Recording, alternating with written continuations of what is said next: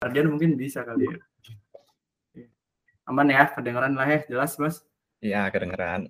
Gimana udah makan udah makan siang, Mas? Udah. Aman ya? Aman. Baru beres banget nih. Bener.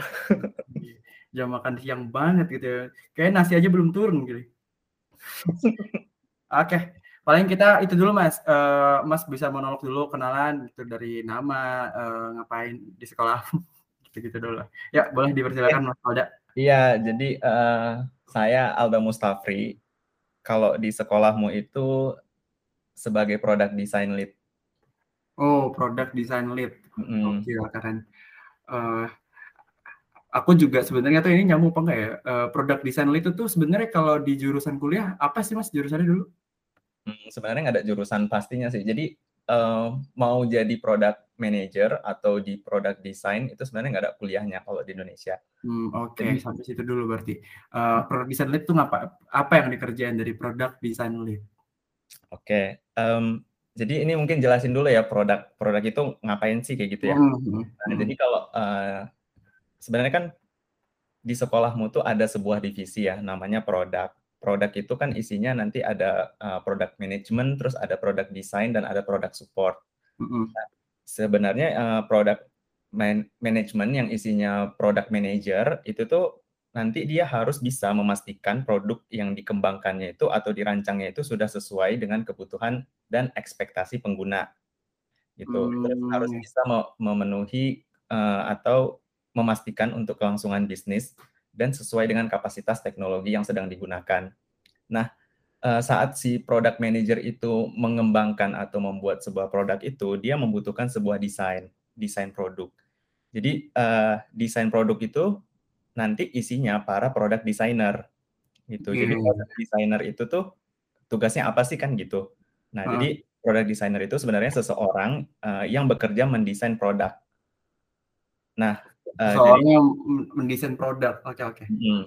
Uh, jadi nanti dia itu harus bisa bekerja dan bertanggung jawab uh, dalam mengoptimas optimasi user experience atau pengalaman pengguna uh, yang akan disesuaikan dengan tujuan dan target nilai bisnis gitu. Hmm. Jadi antara si product designer dengan product manager itu harus uh, sinkron gitu ya si product manajernya itu ingin mengembangkan uh, develop nanti akan dibantu sama product design untuk ngedesain produk yang akan dikembangkan oleh uh, product manager tadi.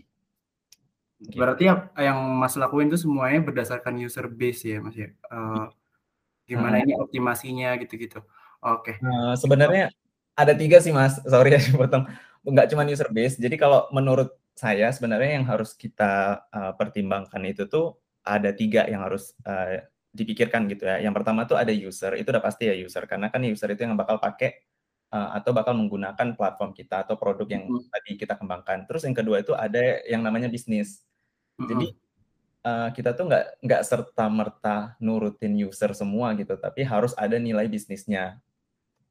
Jadi uh, kelangsungan bisnis itu uh, itu kan proses yang berfokus pada solusi bisnis gitu ya, supaya um, tetap ada nilai bisnisnya di masa kini dan di masa akan datang gitu. Jadi produk kita itu akan uh, terus digunakan gitu dan ada nilai bisnisnya. Terus yang ketiga itu uh, ada teknologi yang harus dipikirkan juga. Teknologi, Terkadang, bisnis, oh iya. Yeah. Ya, jadi ada tiga, ada user, bisnis, dan teknologi. Jadi tiga hal ini tuh harus dipikirkan karena uh, misalkan usernya mau minta fitur bla bla bla gitu ya, terus kita hmm. ikutin, tapi ternyata secara teknologi kemampuan atau kapasitas teknologi internal kita itu misalkan belum memadai kan nggak bisa kita ikutin juga. Hmm, oh iya. Yeah. Kalau uh, jadi user mintanya apa, terus kira-kira dari bisnis tuh ini uh, se seberapa peluang sih, terus kira-kira teknologi ini reliable nggak sih bisa direalisasi nah, enggak gitu? Ya, oh, jadi gitu. ada tiga itu sih yang harus dipertimbangkan gitu ya. Ini berarti simpelnya buat teman-teman yang uh, awam banget, ini tuh yang Mas kerjain mulai berarti mulai dari aplikasi sampai websitenya juga dong? Iya, jadi sebenarnya waktu awal di sekolahmu itu joinnya sebagai product manager product manager. Ya, tapi di bulan November itu sempat double role sebagai product design lead juga. Gitu. Jadi jadi uh, pernah ada di dua sisi gitu ya uh, sebagai product manager dan sebagai product uh, designer. Uh, nah, ini coba uh, perbedaan dari job desk kedua apa namanya kerjaan yang mas sempat pegang nih dua-duanya gila. Keren juga ini. Iya, jadi uh, Mungkin kalau dulu karena karena jumlah membernya sangat terbatas ya. Kalau dulu uh, di awal join itu kan di tahun 2020. Jadi waktu itu memang sangat terbatas. Jadi kalau uh, bedanya apa sih product manager sama product designer gitu ya? Kalau uh, kayak yang tadi itu Mas ya. Jadi kalau product manager itu dia harus uh, bisa memastikan produk yang dikembangkan atau dirancang itu sudah sesuai dengan ekspektasi pengguna. Jadi nanti dia itu akan berkolaborasi dengan berbagai pihak, kayak ke bisa ke user langsung atau ke stakeholders atau uh, ke business owner gitu untuk mengumpulkan requirement dan menuliskan requirement. Jadi nanti kebutuhannya seperti apa itu akan uh, mereka akan dokumentasiin gitu. Uh, outputnya nanti berupa kalau di sini tuh kita sebutnya PRD produk. Siapa mas? Sorry tadi. PRD. P P P. Jadi product requirement dokumen gitu. Oh, PRD ya, product requirement dokumen. Ya, jadi bentuknya itu uh, outputnya itu ya sebuah dokumen itu. Nanti di dokumen itu tuh uh, itu udah jelas itu problemnya apa, terus uh, solusinya apa, dan akan impact impactnya itu apa aja. Kalau hmm. kita bikin fitur itu tuh akan berdampaknya itu seperti apa untuk user, untuk bisnis itu uh, akan berdampak seperti apa itu akan akan tertulis di dokumen itu nanti uh, mereka akan minta bantuan product designer untuk ngedesain ngedesain uh, ngedesain produk atau pengembangan yang tadi mereka tuliskan di dokumen tadi. Nah, jadi product designer ini kalau di sekolahmu itu ada tiga ya, ada tiga uh, role itu ada user experience, terus ada user interface, sama ada visual designer. Jadi nanti user experience, uh, user interface sama user designer. Uh, visual designer. Visual designer. Ya. Jadi uh, user experience itu nanti uh, mereka itu akan membuat uh, sebuah task flow, wireframe dan wireflow itu mm -mm, berdasarkan ex, uh, pengalaman terbaik ya. Jadi kayak akan memberikan pengalaman yang terbaik lah kepada pengguna. Kira-kira mana nih flow yang paling enak nih ya gitu ya? Ya, uh, uh, hmm. jadi uh, flow-nya itu kira-kira uh -uh. yang baik itu seperti apa?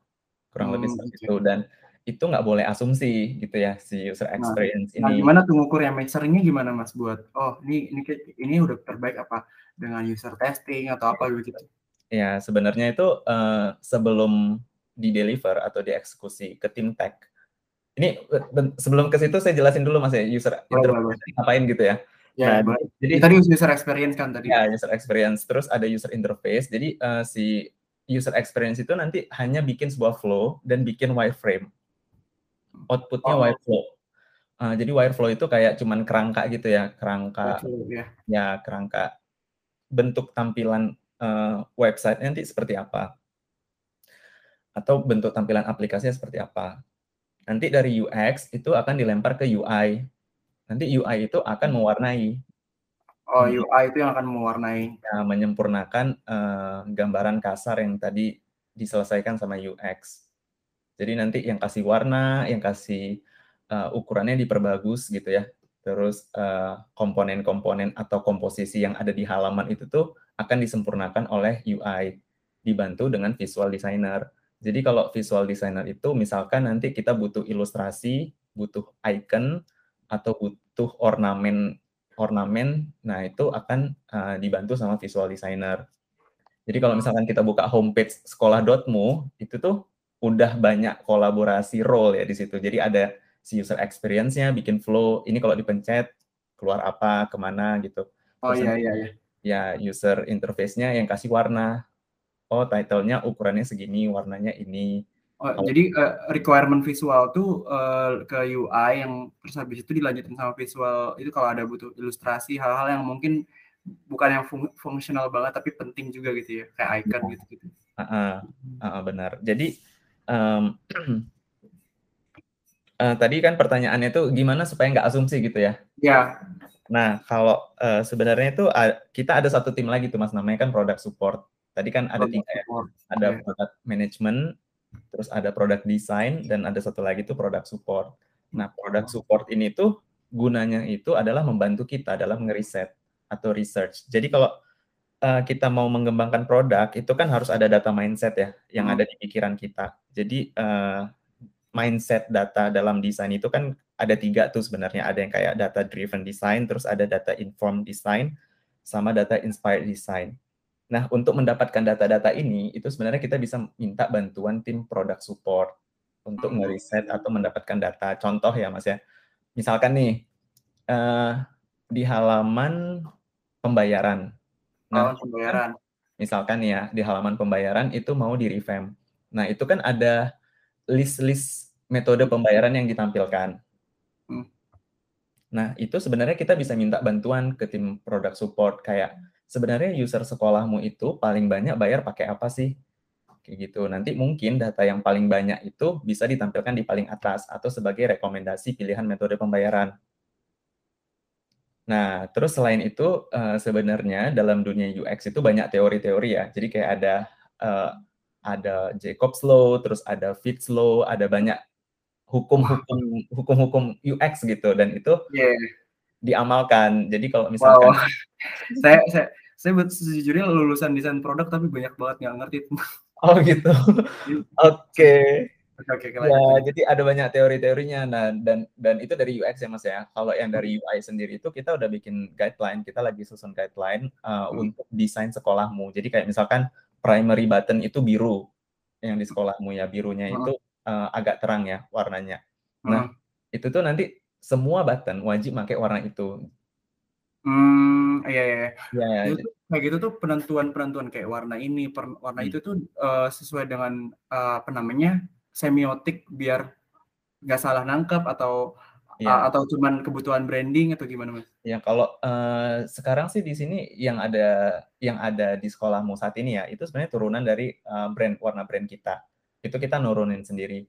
Tapi uh, kita udah kolaborasi nih dengan tim branding dari marketing, divisi marketing itu uh, buat nyusun guideline. Nah, jadi kalau misalkan warna warna-warna yang nanti uh, akan keluar dari di sekolahmu atau di karirmu, itu sebenarnya uh, kita minta bantuan gitu ke tim branding untuk bikin guideline-nya. Hmm, biar tetap on brand ya Mas ya, tetap nah, gak, jadi gak hilang gitu ya walaupun nanti ada update atau apa, ada perkembangan biar tetap ke situ gitu ya. Ya, jadi biar tetap menjadi jati dirinya sekolahmu gitu kan ya warna-warna itu. Nah, itu uh, sebenarnya guideline-nya itu lagi disusun sih sama tim branding. Hmm, yeah. Iya, iya. hmm. Kayak apa namanya? Ini tuh berarti uh, buat temen-temen yang dulu Mas berarti base-nya sebelum uh, product manager di mm -hmm. produk produk lead di sini berarti uh, lebih ke UX atau ke UI gitu sebelumnya atau ke visual dulu saya programmer programmer Iya, jadi kuliahnya itu kan teknik informatika. Wah. Awal awal lulus itu sebenarnya bukan bukan langsung masuk ke produk gitu ya. Jadi awal lulus itu di uh, lima tahun terakhir lima tahun yang lalu itu tuh awalnya itu sebagai engineer, sebagai programmer. Sebagai engineer. Ya, ngoding istilahnya gitu ya. Jadi ngoding terus masuk ke produk itu uh, di 2019 Januari itu udah pindah. Wah, baru pindah, pindah. Tapi emang lagi in banget sih. Eh, hampir 80% teman kelas saya di product designer tuh uh, produk produk desain juga masuknya ke sana. Cuman ternyata bahkan uh, dari jurusan lain juga banyak ya Mas Alda juga berarti itu kan murtad juga dari coding ke produk. Tapi masih yeah. dekat sih Mas ya, karena masih banyak masih beririsan ya gitu. Masih, masih iya masih iya. masih berelasi karena karena uh, sekolahmu ini kan hmm. jatuhnya itu produknya digital ya. Jadi kayak. Iya. uh, masih menggunakan teknologi gitu. Jadi masih uh, masuk sih. Jadi kalau di sebenarnya di sekolahmu sendiri itu tim product manager atau product designer itu banyak yang role-nya itu beda-beda mas. Maksudnya nggak ada kan memang tadi di Indonesia nggak ada kuliahnya ya kuliah khusus jadi dia. Hmm. Jadi di product designer tuh kita ada yang lulusan dari pertanian, terus ada yeah. lulusan dari Iya, lulusan teknik ITB. Itu juga. Eh, ada juga yang katanya itu bioengineer tuh ada kelas saya juga anak ITB uh, eh, Kevin ya. Kelvin, Kelvin. Nah, itu Kelvin. Kaget itu. Wah, ini Kelvin anak ini nih, bioengineer. Iya. Iya, jadi uh, sebenarnya nggak tergantung kuliah lulusan apa tergantung iya. passion dalam diri sih Mas kalau bisa bilang ya. Iya, passion iya, berarti ya. Uh -uh di, di luar dari premis yang kita bahas, uh, premis lainnya adalah uh, ternyata mitos ya Mas ya uh, bekerja sesuai dengan jurusan, tapi bekerja sesuai dengan skill set ya yang kita punya ya. Uh, kalau menurut saya nih Mas ya, kuliah Heeh. itu kuliah itu sebenarnya bukan buat kita bak bukan menentukan kita mau jadi apa, kalau menurut saya pribadi. Jadi kuliah itu membantu kita, eee, membentuk pola pikir ya, pola pikir terus struktur berpikir kita lebih teratur. Mhm. Mhm Tapi kalau misalkan nanti, eee, karirnya sesuai dengan jurusan itu sebenarnya belum tentu, tapi ada sih, ada ya yang memang Iya. benar-benar benar-benar sejurusan tuh ada, tapi balik lagi ke passion masing-masing sih. Iya. Emang keadaan emang, apa namanya, tentang menemukan jat menemukan diri itu nggak nggak ada tenggat waktunya, nggak ada deadline-nya. Jadi mungkin ada yang ketemu pas sebelum kuliah, ada yang ketemu setelah kuliah. Jadi ya kuliah bener sih, lebih ke mindset sih, lebih, eee, ke sekolah hidup kali ya, Mas, ya. Ini kita Oh. ke depan bakal seperti apa sih itu, Benar. Ditentukan bukan dari jurusan kita sih akhirnya. Dari dari ya emang lebih ke mana gitu, skill set kita, kenyamanan kita gitu. Mhm. Ya, dan, eee, ini tadi kan ngomongin tentang udah udah udah banyak menyinggung tentang ini ya, Mas, ya, job desk di produk gitu-gitu. Mhm. Ini jadi kalau seumpama misal kita dapatin suatu problem gitu dari sampai akhirnya, eee, decision decision making-nya tuh kayak gimana sih proses bekerja di sekolahmu? Misal kita ngambil satu contoh, eee, s UX deh, UX designer gitu. Mhm. Eee, misal dia dapat brief sampai akhirnya bisa ngeksekusi gitu tuh, eee, boleh ceritain itu nggak, Mas, prosesnya, Mas? Oke. Eee, sebenarnya proses yang baik itu proses yang baik itu harus, eee, menggunakan metodologi namanya design sprint, Mas. Design sprint, nah ini menarik nih. Aku sempat dengar juga pas kuliah, cuman Oke. banyakan bolos. Gimana gimana? Oke, jadi sebenarnya ada ada metodologi yang bagus ya, itu namanya, Mhm. eee, design sprint yang ini kita lagi coba juga di sekolahmu. Itu Design tuh sprint, heeh, itu tuh sebenarnya metodologi yang, eee, dikembangkan oleh Jack Knapp dari Google.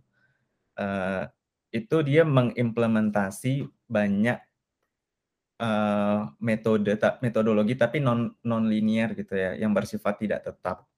Jadi dia ada proses iteratif gitu untuk tujuannya apa? Untuk menemukan sol eee, solusi inovatif dari suatu permasalahan melalui desain. Jadi kan kayak PM, PM datang nih ke eee, ke product design itu kan bawa sebuah problem ya, problem statement dan nanti itu, eee, sama-sama kita harus bisa, eee, menentukan atau menemukan solusi inovatif gitu. Eee, terus, eee, langsung diuji coba ke pengguna lewat periode tertentu. Jadi Mhm. step-stepnya itu sebenarnya, eee, fase pertama dalam dalam, eee, design sprint itu kan ada yang understand gitu ya, pahami, Understand, understand ya, iya, mhm. itu, eee, gimana caranya kita memahami permasalahan, kayak apa, harus, eee, empathize gitulah ke user kita. Jadi, empathize eee begitu ya. lalu ada fase kedua tuh yang, eee, diverse gitu ya, untuk kembangkan, eee, terus ada yang decide untuk menentukan, lalu ada prototype. Nah, jadi nanti, eee, di fase-fase ini tuh UI UX dan PM itu saling berkolaborasi. Di mana di decide ya, Mas, ya? Di iya, dari sebenarnya dari awal sih, Mas, dari yang kayak Oh, understand, dari eee understand tuh dari mmm.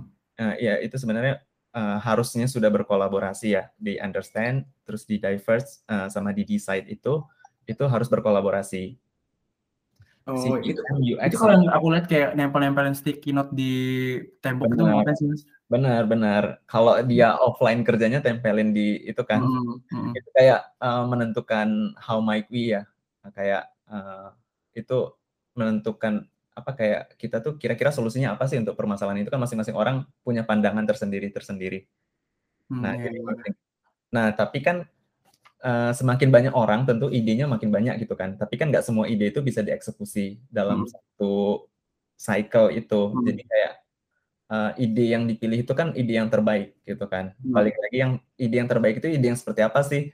Eee, jawabannya itu ya ide yang bisa menjawab 3 tadi tuh, yang bisa menjawab untuk, eee, kebutuhan pengguna, untuk Bisnis. kelangsungan bisnis, dan untuk kapasitas teknologi yang sedang digunakan Oh, iya iya. di perusahaan itu. Nah, jadi nanti idenya tuh kalau udah ditentukan, nanti akan di eee, dibikin tuh prototype-nya atau purwarupa. Lalu, eee, akan divalidasi. Divalidasi itu diuji cobakan langsung ke calon pengguna. Jadi misalkan kita mau bikin fitur baru Mhm. kita tuh udah coba bikin prototype, itu nanti dibantu sama product designer, eee, yang clickable gitu loh. Jadi iya. ya, eee, prototype yang high fidelity dan clickable nanti dikasih langsung ke calon pengguna. Dia ngerti nggak make ini? Hmm, gitu. nggak nggak salah paham gitu ya, nggak nggak Dan apa namanya, uh -uh. uh, langsung paham gitu, intuitif Ya. gitu gitu ya, Mas, ya? Heeh, itu kan, eee, di-testing ya ke user di tahap, eee, validate. Nanti kalau misalkan hasilnya bagus, itu harusnya atau, eee, setelah hasilnya bagus, itu akan dilempar ke tim tech.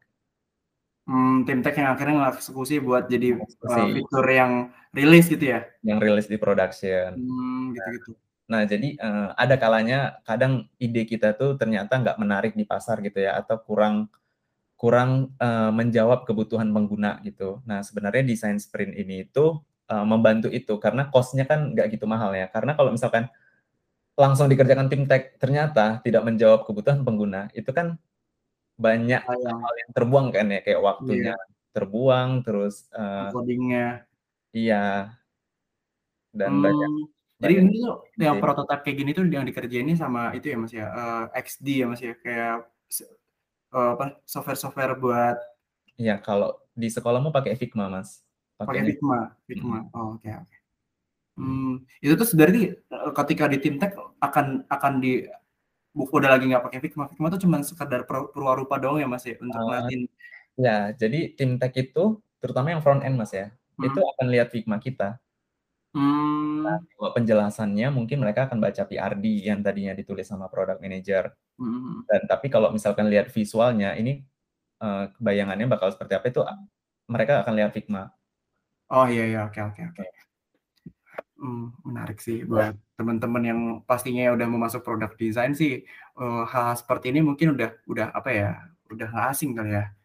Iya, iya, mhm. jadi ini kalau saya mungkin ini bener-bener no clue, jadi jadi banyak itu. Soalnya emang pertama ka soalnya, eee, product designer tuh agak geser maknanya setelah 2019 ke eh, 2018-an lah. Jadi kayak product designer tuh dulu tangible, terus habis itu dengan adanya teknologi yang, wah aplikasi gitu-gitu ya, jadi udah bisa intangible gitu dan cuma nyicipin pas magang doang dan itu nggak cukup buat ternyata masih banyak istilah yang saya tidak mengerti. Tapi jadi banyak ilmu yang saya tahu sih hari ini.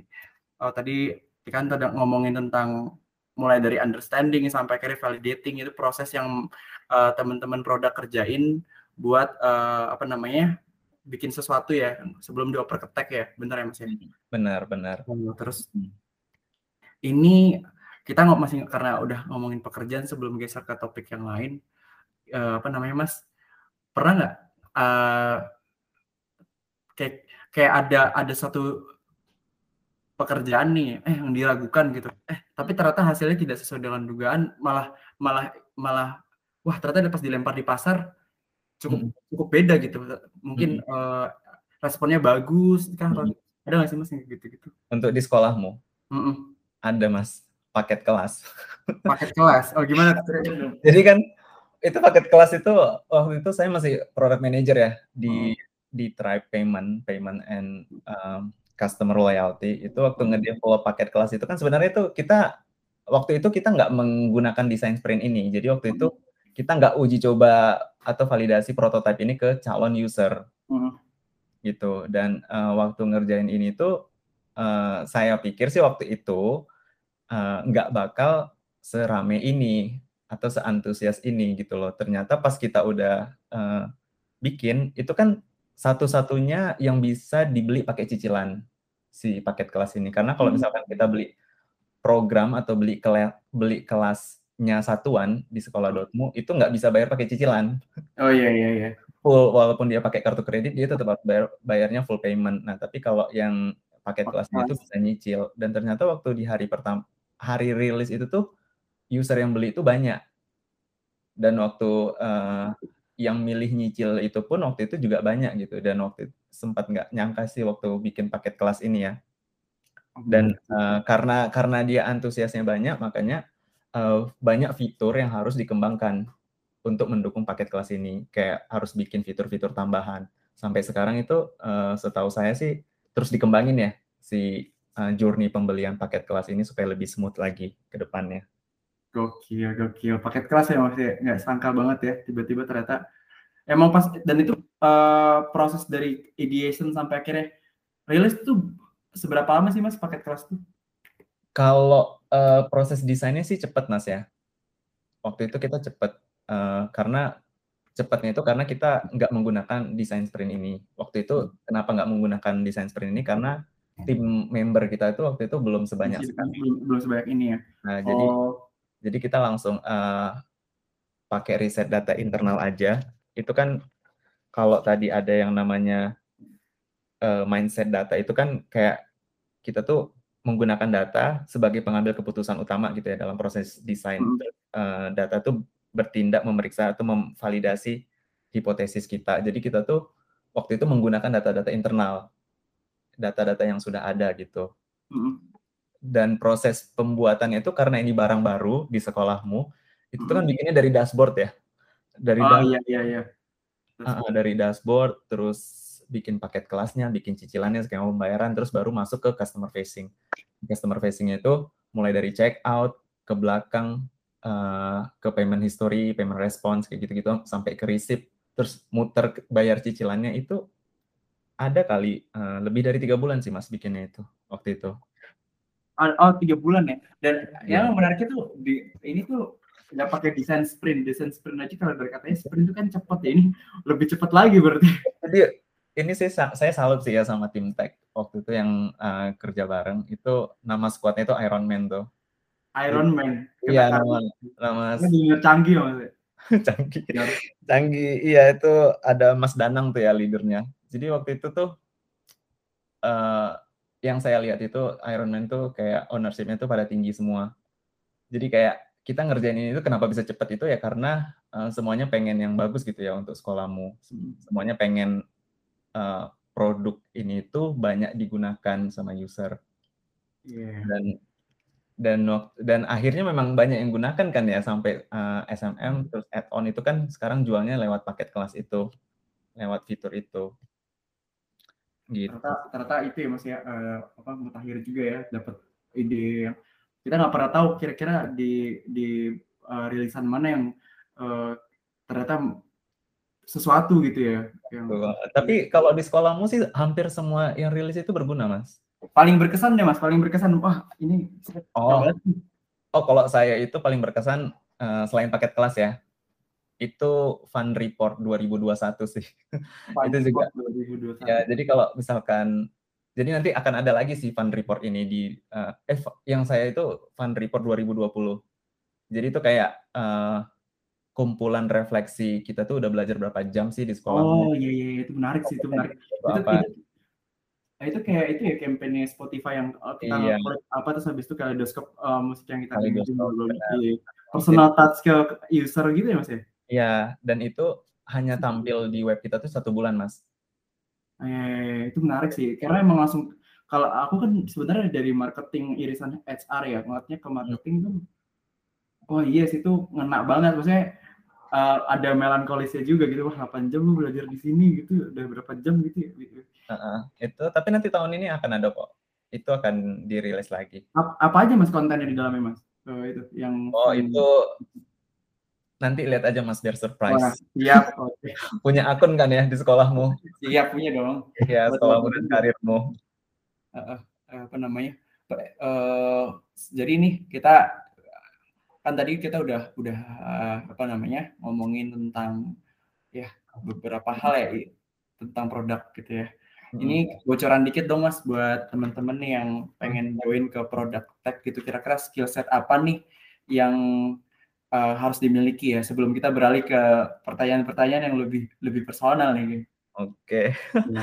Ini skill set apa nih Mas? Sebagai product Ya, manager atau itu sebagai produk produk produk eh, kan ini kan banyak banget ya eh, Hmm. positionnya di itu ada UX, eh, UI, ada Hmm. visual itu ya Mm-mm. visual designer ya tadi ya. Visual designer benar. Hmm, Terus apa namanya ada product manager gitu.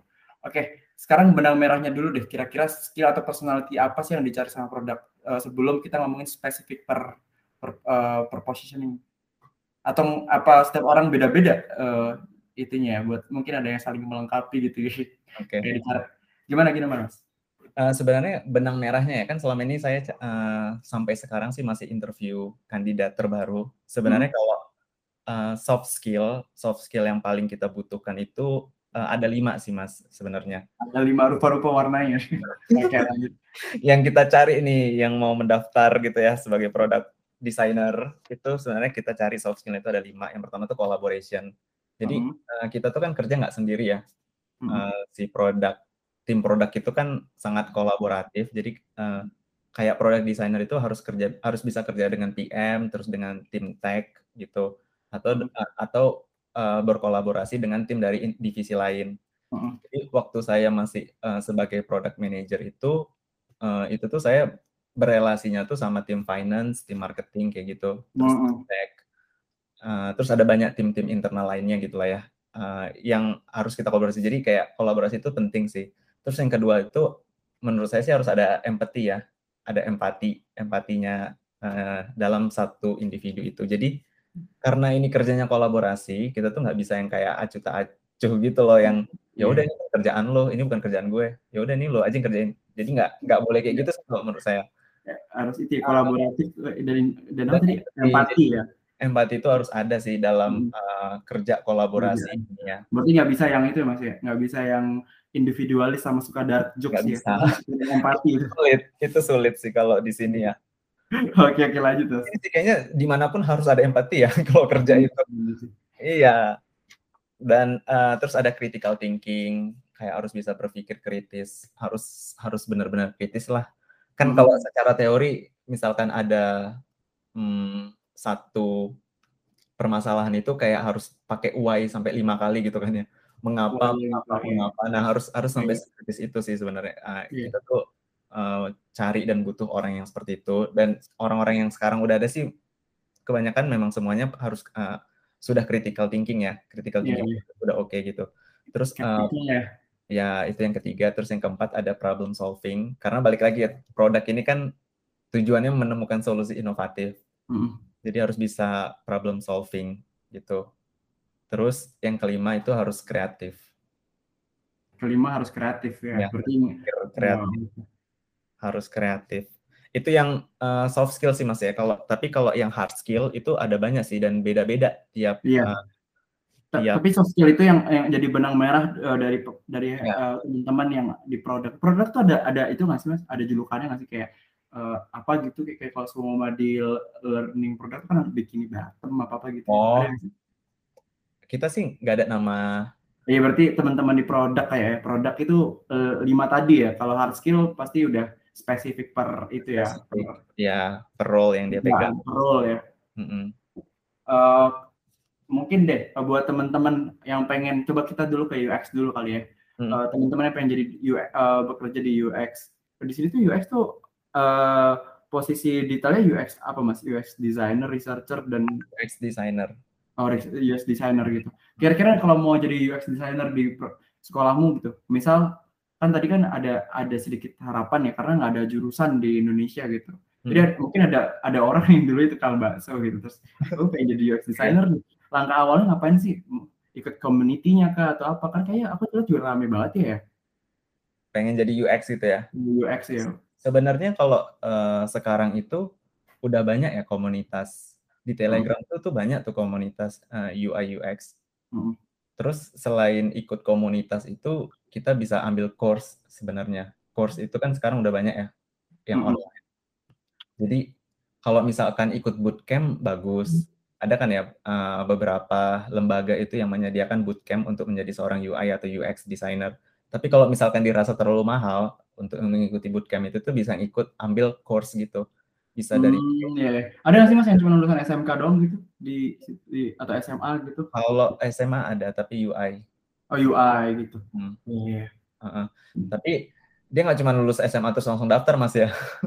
Enggak ya, tapi emang udah punya skill setnya lah, udah punya portofolionya lah ya setidaknya. Kita lihat portofolio sih. Kita Hmm, lihat kita tuh lihat portofolio terus uh, apa yang udah dia kerjakan, kontribusinya di bidang ini tuh apa, terus passionnya itu seberapa besar sama hmm, kita ya paling paling penting tuh portofolio tadi tuh. Itu sih Mas yang kita lihat. Hmm, iya. Oh, udah bisa paralax nih gitu. Nggak tahu saya eh, nggak ngerti sih. Eh, kan ada kayak ada ada tren desain UI juga ya mas ya. Ada ada per tahunnya tuh biasanya ada trennya. Ini sekarang trennya lagi apa sih? Lagi tren yang seperti apa sih? Sebenarnya kita nggak bisa terlalu ngikutin tren gitu juga ya. Tergantung Karena emang kan balik lagi ke itu ya brand kita ya, masih Benar, iya apa enggak gitu ya. Ini atas fungsinya kan pendidikan, apakah masih sesuai gitu ya. Ya benar. kayak fun-fun banget, seru gitu kayak Tinder kan emang butuh swipe up ya, iya sih? Eh swipe up, swipe right, swipe swipe left ya gitu. Benar, jadi kayak, eee, disesuaikan lagi sih dengan kepentingan, Iya, bener. yang tadi. Eee, iya iya. Terus apa namanya, oke tadi kalau kalau UX berarti kira-kira apa aja yang perlu dikuasain Mas, skill-skill-nya Mas? Kalau UX itu ada 5 ada 5 juga Mas. Selain selain soft skill ya, ini hard skill hard skill yang kita cari itu 5. Itu pertama ada Mas Alda tuh jawabnya nggak mikir dulu, berarti kayak emang udah dapet pertanyaan ini berkali-kali ya Mas, sampai hafal ya? Berkali-kali dan lagi nyusun kan buat akhir tahun. Oh bener bener, bentar lanjut Mas.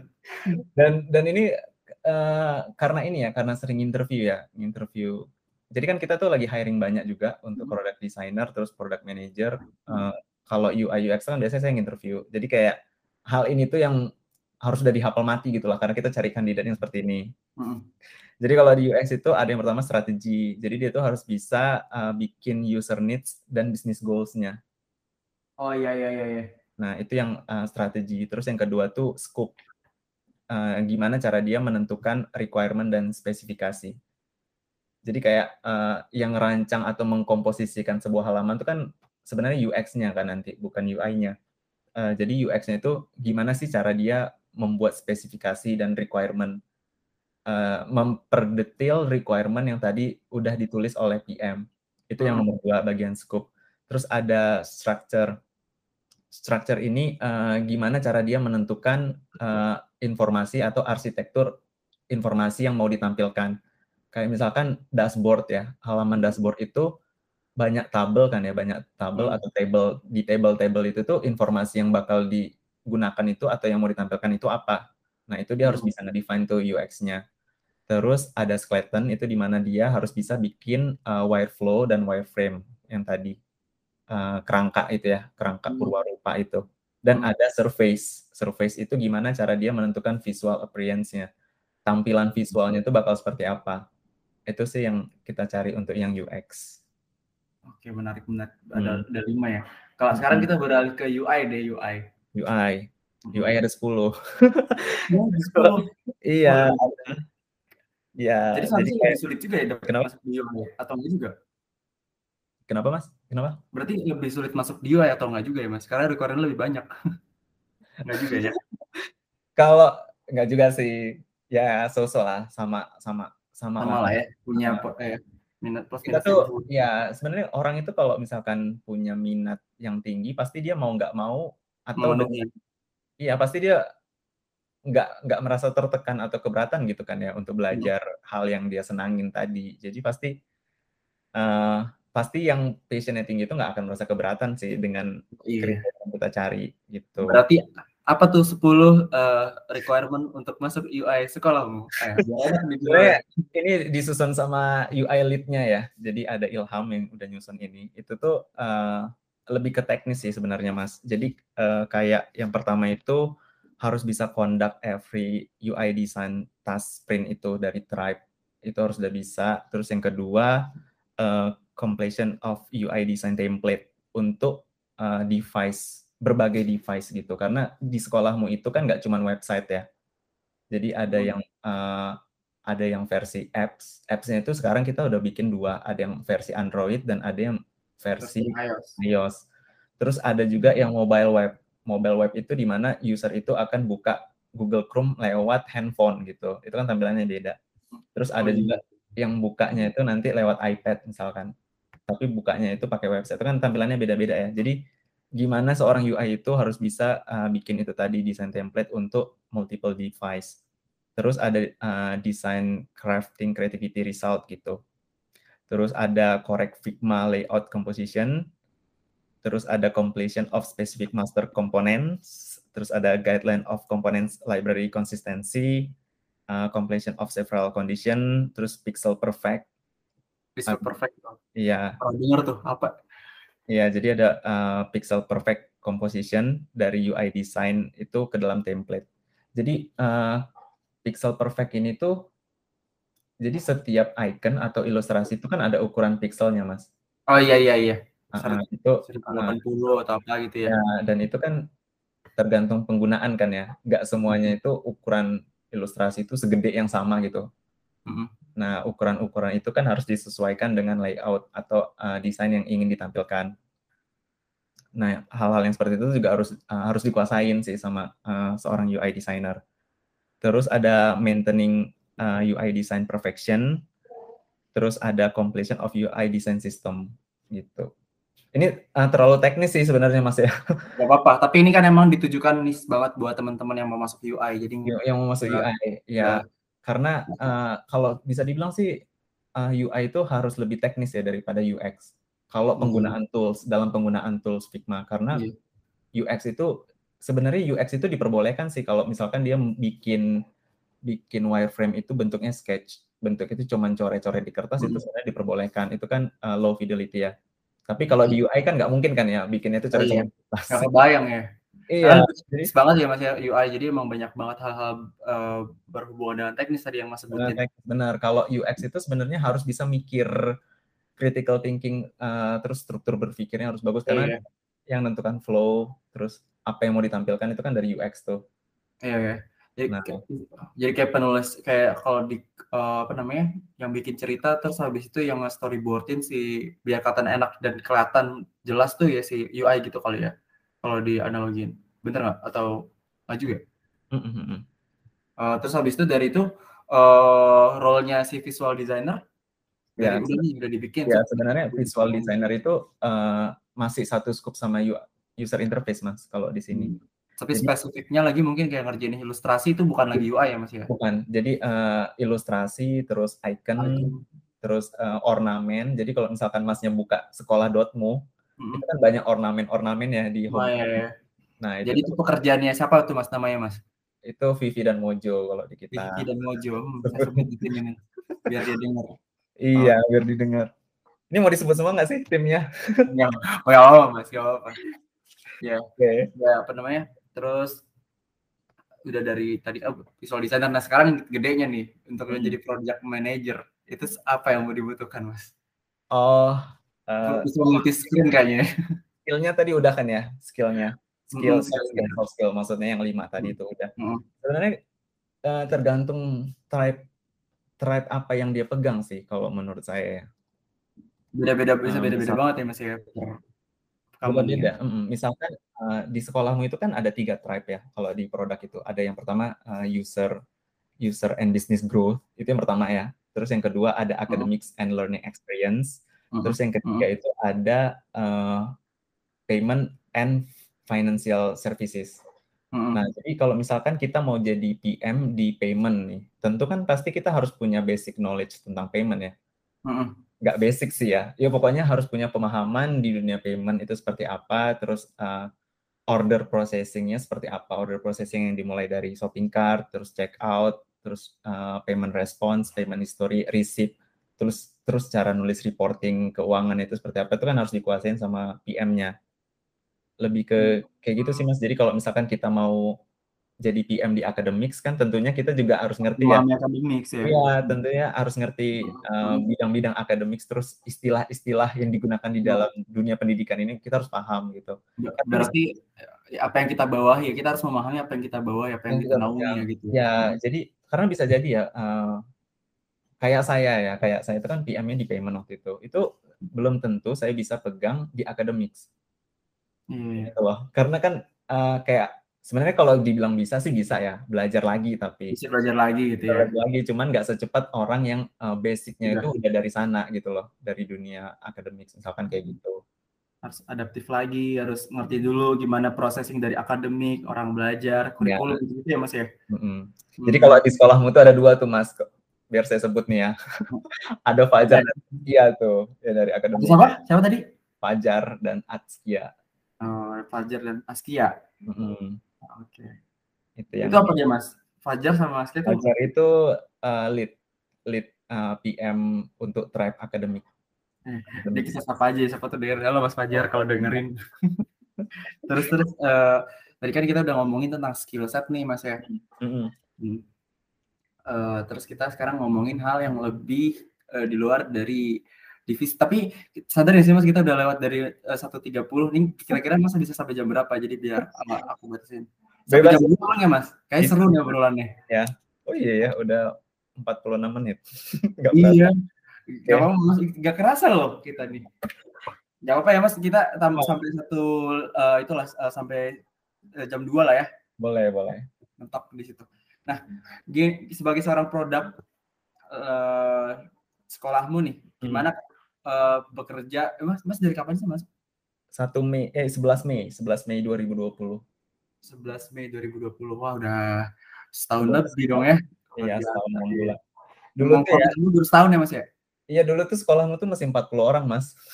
iya benar masih 40 orang sekarang udah mau seribu mas. Iya, total karyawan itu masih 40 orang gitu. Iya, iya emang emang lagi banyak WK orang tiba-tiba udah segini gitu ya.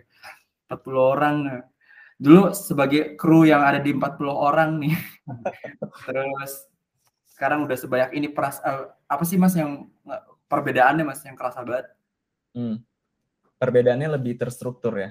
Uh, jadi jadi kalau waktu waktu orang yang masih dikit itu uh, dulu saya kerjain hampir kerjain dua role itu iya jadi kayak uh, ikut meeting dengan tim bisnis tulis requirement terus saya sendiri yang bikin figmanya waktu itu waktu di zaman hmm. itu karena memang waktu itu orang uh, UI UX-nya dulu belum belum sebanyak sekarang hmm. jadi uh, banyak hal-hal yang kurang terstandar gitu loh mas jadi kalau hmm. sebenarnya dalam dunia desain tuh nggak bisa main langsung asal Iya gitu. langsung gitu, tapi kan kita harus punya standar gitu ya, ada hmm. guideline namanya design system. Nah, jadi semakin banyak orang sebenarnya uh, masing-masing individu itu bisa mengerjakan hal sesuai dengan role-nya, hmm. Uh, lebih terstruktur sih, terstruktur, uh, rapih, hasilnya rapih, output hmm. lebih rapih. Tapi kayaknya uh, kalau 40 orang tuh apa ya, uh, untuk kita lagi masih sama-sama nyari aman lah ya. maksudnya itu satu kelas sih kita sama-sama ya udah kayak ibaratnya satu teman kelas kita gitu terus kita sama-sama nyari sesuatu pakai insting gitu terus kalau dari ribuan kayak gitu masih dengan cara seperti itu udah udah, udah kayaknya berantakan ya. sih iya.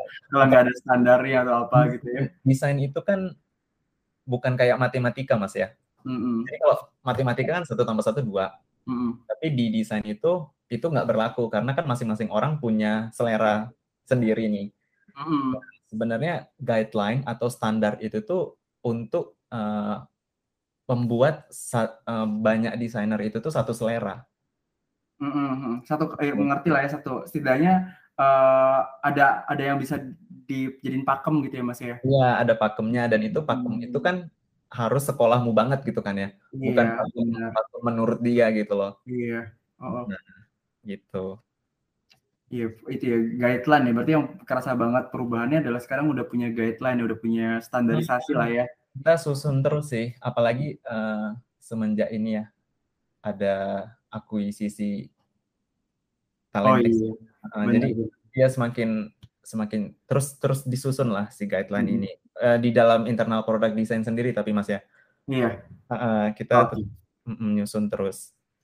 Kalau kita kalau uh, ngomongin ini kan kita berarti Mas sekarang lagi di rumah juga ya? Di rumah. Kerja di rumah. Tinggal di mana sih Mas kalau boleh tahu? Saya di Puri Mansion. Puri Mansion tuh di Jakarta juga. Jakarta Barat. Jakarta oh masih Jakarta ya, masih Jakarta. Masih Jakarta. Tapi masih sering ke kantor lah ya Mas ya? Jarang. Oh, jarang. iya, produk itu jarang dulu dulu ya Mas ya sebelum waktu tahun lalu ya itu tuh hmm. uh, awal-awal pandemi kita tuh cuma seminggu sekali ke kantornya. Hmm. Eh, produk dan tech dan itu tuh uh, bukan ke kerja sih sebenarnya uh, yeah. dari itu tapi lebih ke silaturahmi ke makan-makan hmm. bahkan ini sebelum pandemi ya mas ya uh, budaya emang bisa kerja di mana aja ya iya sebelum pandemi sebenarnya. sebelum pandemi. Oh, iya. jadi apa namanya kerja di sekolahmu yang WFH gini stylenya hmm. bisa kerja di mana aja itu sebagai seorang produk tuh gimana sih mas? Uh, ada ada maksudnya ada ada pengalaman unik apa gitu? Misal aku dulu sempat dapat uh, kemarin kan ngobrol sama anak tech ya. Dia sempat katanya uh, meeting di atas motor gitu tiba-tiba ditilang polisi gitu. Oh, pernah ya? Gitu kan Iya kan menarik ya mas. Iya menarik menarik. Lu tunggu tunggu tadi sorry aku ditilang polisi. Oke. Okay. Okay. Sebenarnya um, tetap bisa sih ya uh, untuk produk atau Ya pokoknya untuk seluruh produk itu tuh pasti bisa kalau kerja WFH. Mhm. Karena kan kita kerjanya online. Mhm. Uh, tapi walaupun online itu kita tetap kalau di product designer itu ada daily stand up gitu. Daily stand up. Oh iya, iya. per hari ya. Setiap pagi. Uh, setiap pagi itu kita ada daily stand up. Jadi kita uh, ngecek tiket yang masuk gitu dan kita pasti nanyain sih kayak uh, hari ini mau ngerjain apa, terus kemarin itu sudah ngerjain apa dan ada kendala atau enggak. Hmm, iya, iya.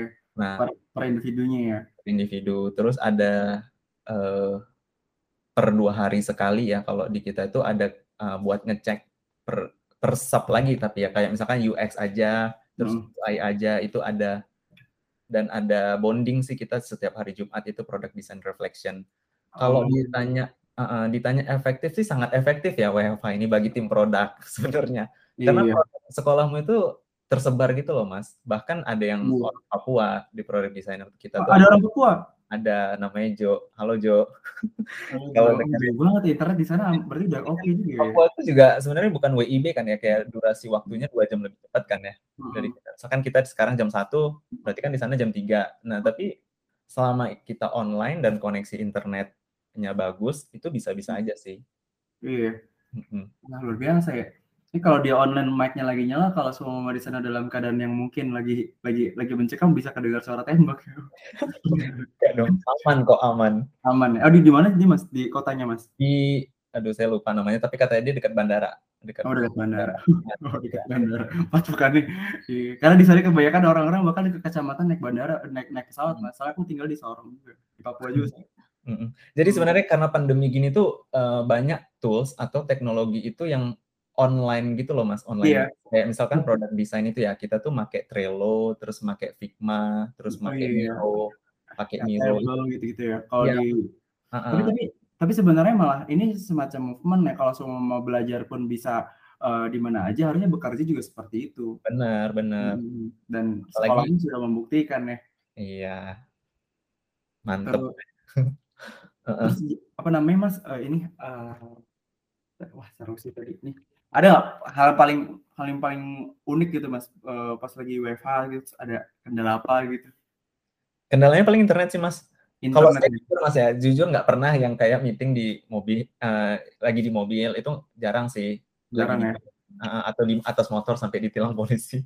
Itu Ada juga yang di atas sampai di kapal pesiar gitu, eh, bukan lagi di kapal gitu, Itu saya pernah. Mas Reza cerita Mas Reza cerita terus. Heeh.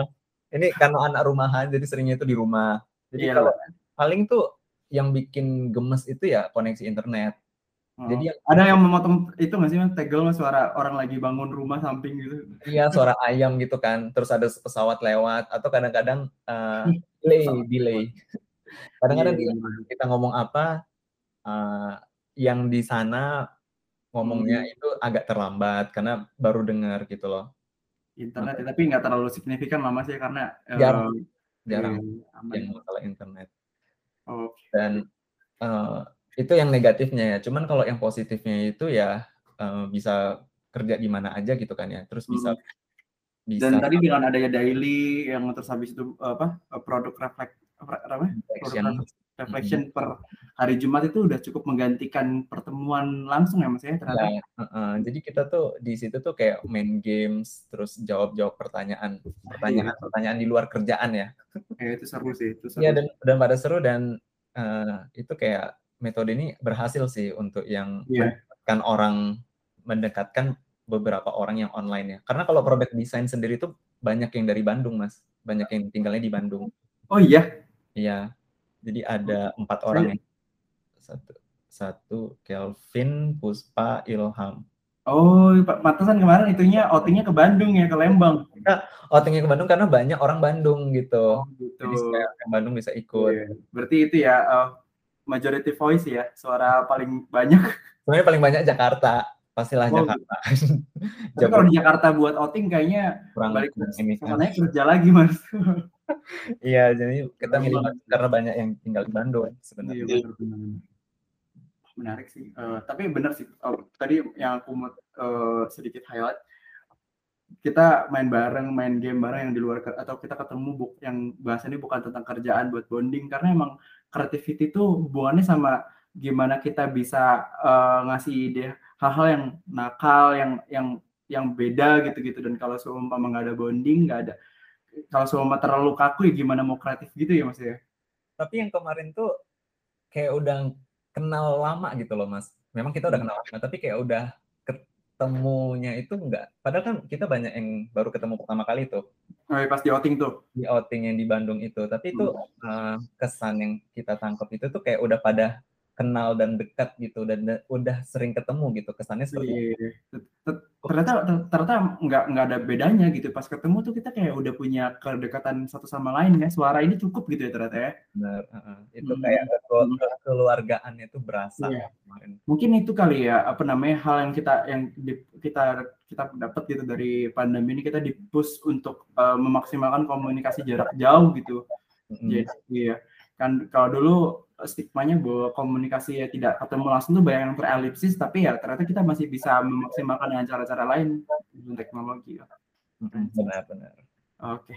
Paling ini kita juga udah tinggal tiga menit nih mas. Oh, oh sebenarnya pertanyaannya masih masih banyak yang mau tanyain kepo-kepo yeah. tapi punya keterbatasan waktu kita tinggal itu aja kali ya. Uh, nih ngomongin ke depan aja mas. Kira-kira uh, hal apa sih yang kira-kira belum mas dapetin nih uh, dalam hidup terus kira-kira uh, kalau sama itu pertama. Yang kedua sama kalau uh, mau mau menambahin skill set kira-kira mas mau nambahin apa gitu yang pengen pas pelajarin?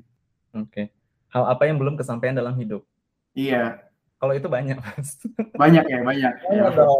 berarti orangnya pemimpi yang besar kan. Soalnya temen aku ada dulu mas pas aku kuliah di ITB mas kayak dulu cita-cita saya pengen kuliah di ITB berarti udah bisa dengan, mati dengan tenang gitu karena udah keterima gitu Iya kalau hal dalam hidup yang belum tercapai itu banyak lah dan pasti itu never ending gitu ya. Iya. Cita-citanya apa mas? Yang pengen pengen dicapai banget nih dalam uh, wah aku pengen jadi orang yang kayak gini gini gini gitu. Kalau pengen jadi orangnya orang yang berguna bagi bangsa dan negara. Oh, gila. Berguna tuh wah udah oke okay gitu. Tapi ya, jadi kayak kita tuh senang loh mas kalau uh, kita tuh dibutuhkan gitu ya misalkan yeah. dibutuhkan atau diminta tolong untuk hmm. mengerjakan suatu hal tuh kayak ada rasa senang, puas dan bangga gitu loh. Iya yeah, benar-benar. Jadi oh, kalau uh, uh, jadi kalau pengennya jadi apa ya itu pengen jadi orang yang selalu dibutuhkan bagi bangsa yeah. dan negara ini ya. Kalau bisa sih gitu ya. Iya, tapi sekarang kita pasti diskup dibutuhkan dulu lah ya yang di sekitar ya. kita. Atau bisa jadi bangsa dan negara ya. Amin mas. Jadi uh, menteri gitu kan. kan bisa. Sebaik-baiknya manusia ya. Orang yang bermanfaat gila. Bermanfaat. Jadi nggak apa-apa mas kalau dimanfaatin ya. Karena emang kita jadi pengen tujuannya buat jadi orang yang bermanfaat. Soalnya kita nih movers di sekolah ini bermanfaat bagi bangsa dan negara loh. Kita tuh kan benar benar benar. Tujuan kita kan emang wah, memfasilitasi ya memfasilitasi orang untuk mau belajar gitu. Jadi ya kalau semua jadi makin belief ya sama yang dikerjain oh ini ada orang nih yang di Papua yang belum dapat akses pendidikan gara-gara teknologi ini jadi bisa nih. Ya, nah itu tuh pasti ada kalau saya pribadi ya itu kayak hmm. ada rasa haru lah, bangga dan senang. Berarti kan apa yang kita kerjakan ini uh, berdampak positif ya bagi orang iya. lain. Benar mas. Kira-kira uh, kalau ada mau nambahin satu skill nih pengen banget. Hmm. ini nggak apa-apa nggak harus dari kerjaan. Uh, kira-kira skill apa mas? Misal pengen jadi petinju gitu. Skill ya, ya sama ada sisi lain yang kita ber, ber, eh, pengen belajar melukis gitu. Soalnya oh, saya sebenarnya ya saya bilang sih sama orang-orang saya tuh pengen belajar uh, ambil kursus main gamelan. Pengen belajar kursus main gamelan. Oh menarik banget ini. Coba kenapa mas? Kenapa gamelan gitu ya? gamelan? Jadi orang Jawa apa enggak enggak orang Jawa jadi hampir semua orang produk tuh hampir tahu lah. Uh, jadi biasanya saya itu kalau udah buntu, tapi harus harus mikir gitu ya. Nah. Udah buntu nih, tapi harus nah. mikir gitu. Nah. Itu biasanya uh, harus dengerin musik gamelan. Oh. Ya, jadi kayak harus senyap dan harus ada musik gamelan. Itu biasanya membantu saya pribadi untuk berpikir ya. Kayak hmm. bisa kreatifnya langsung keluar gitu. Oh, oh iya, oh ini kan kayak gini ya. Oh, oh ini jadi harusnya kayak gini kayak gitu dan itu kayak bisa membuat kita lebih tenang sih jadi yeah. saya tuh iya. pengennya ke Jogja gitu kalau ada sih yang buka kursus gamelan Kayaknya kalau semua mau jalan-jalan ke Jogja, Ya, dan ikut satu suro gitu, itu punya pengalaman spiritual yang tersendiri ya. Karena wah, langsung yang muncul tuh orang-orang dengar gamelan sangat-sangat etnikal banget, Mas langsung penuh dengan ide kreatif gitu. Gitu.